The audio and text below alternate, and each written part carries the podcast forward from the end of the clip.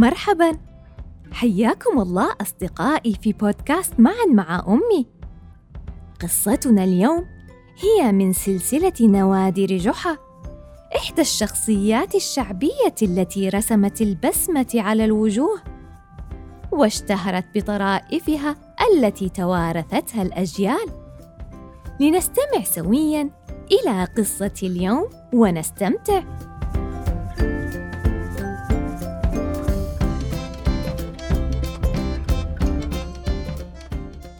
جحا ومسماره العجيب. كان جحا يجمع الخشب من الغابة ويقوم ببيعه في سوق المدينة. فجمع من ذلك مالا كثيرا. بنى منه بيتا جميلا في أجمل مناطق بلدته.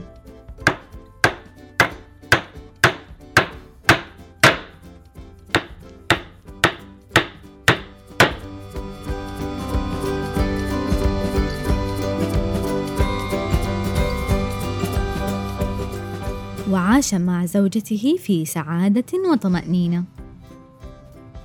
كان يسكن بجوار جحا رجل طماع، يسعد جحا وزوجته باستمرار، ينغص عليهم حياتهم لأنه كان يطمع في بيت جحا.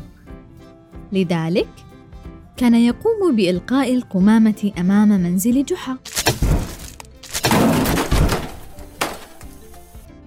ويكثر من الضوضاء والضجيج صباحا ومساء. وكان يؤذي جحا بالاوساق ورشقه بالماء عندما كان يراه في الحديقة أو أمام بيته.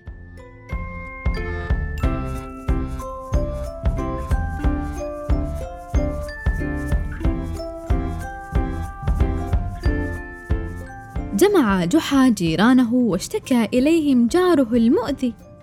ولكن دون جدوى. فقرر في النهاية التخلص من البيت والرحيل. وانتشرت الأخبار في البلدة وخاصه بين الأصدقاء والجيران. فرح بذلك جار جحا.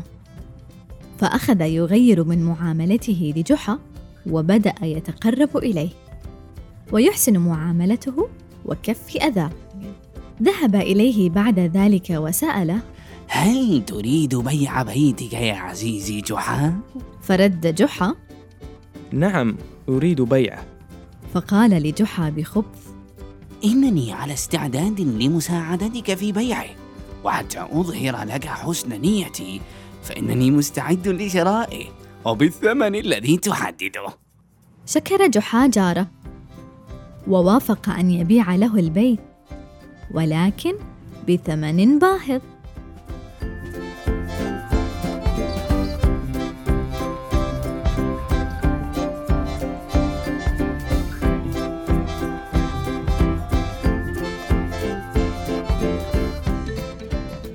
اتفق جحا وجاره على المبلغ الذي حدده جحا. وبعد ذلك رجع مسرورا إلى زوجته وبشرها بشراء بيت جحا. وفي اليوم التالي ذهب جحا ومعه ثمن البيت. أبدى جحا استعداده مرة ثانية لبيع البيت ولكن بشرط وضعه في مقدمة عقد البيع. قال جحا لجاره يوجد في صدر البيت مسمار عزيز علي ورثته من آبائي وأجدادي ولا يمكن التفريط به مهما كلف الأمر. ففي وصية الآباء والأجداد لابد أن يبقى المسمار في مكانه بصدر البيت وعدم المساس به.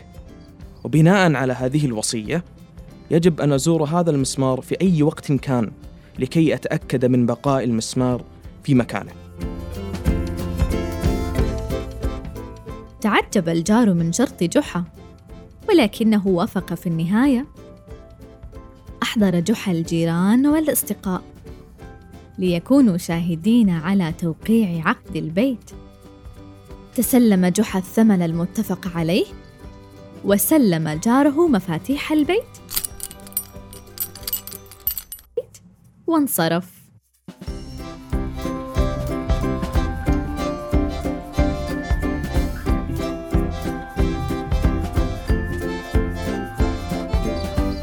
لم يكن الجار يعلم ما كان يضمره جحاله. فبعد مضي وقت قليل ذهب إليه جحا وطلب منه أن يسمح له بزيارة المسمار كما هو متفق عليه في العقد. وبعد موافقة الجار تكررت زيارات جحا صباحا ومساء. أصبح شغل جحا الشاغل هو زيارة المسمار في معظم أوقات اليوم. وقت الطعام وقت النوم. وكان يأتي أيضا مع أصدقائه. أصبحت زيارات جحا مصدر إزعاج كبير لصاحب البيت وزوجته.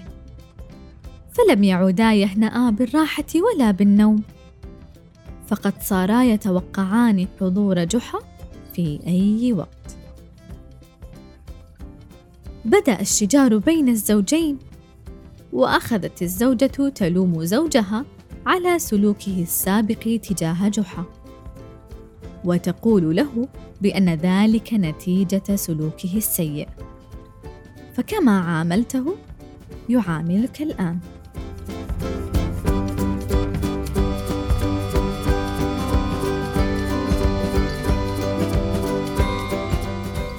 فقال الزوج إن الوقت ليس وقت لوم ولكن علينا أن نفكر في مخرج من ذلك.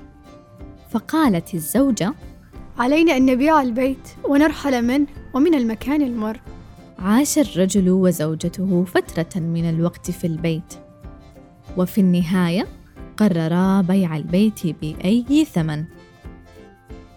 ولكن لم يبدي أحد الرغبة في شرائه بسبب مسمار جحا. الرجل الوحيد الذي أبدى رغبته هو جحا.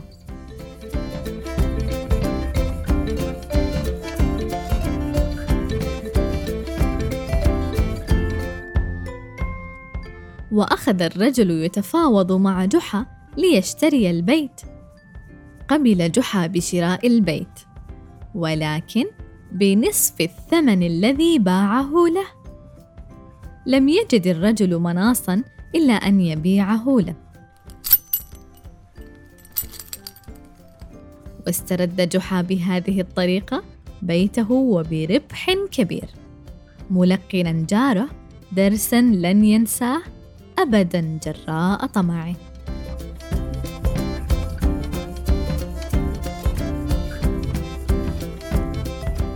أصدقائي هل تعرفون أن للتعامل مع الجار آداب يجب التحلي بها؟ لنسأل ماما عنها ونتحلى بها. شكرا لحسن استماعكم. هيا فلنحضن أنفسنا ونردد سويا. أنا مؤدب. أحب جيراني. وأحسن إليهم. أنا قارئ اليوم؟ أنا قائد الغد؟ دمتم في أمان الله.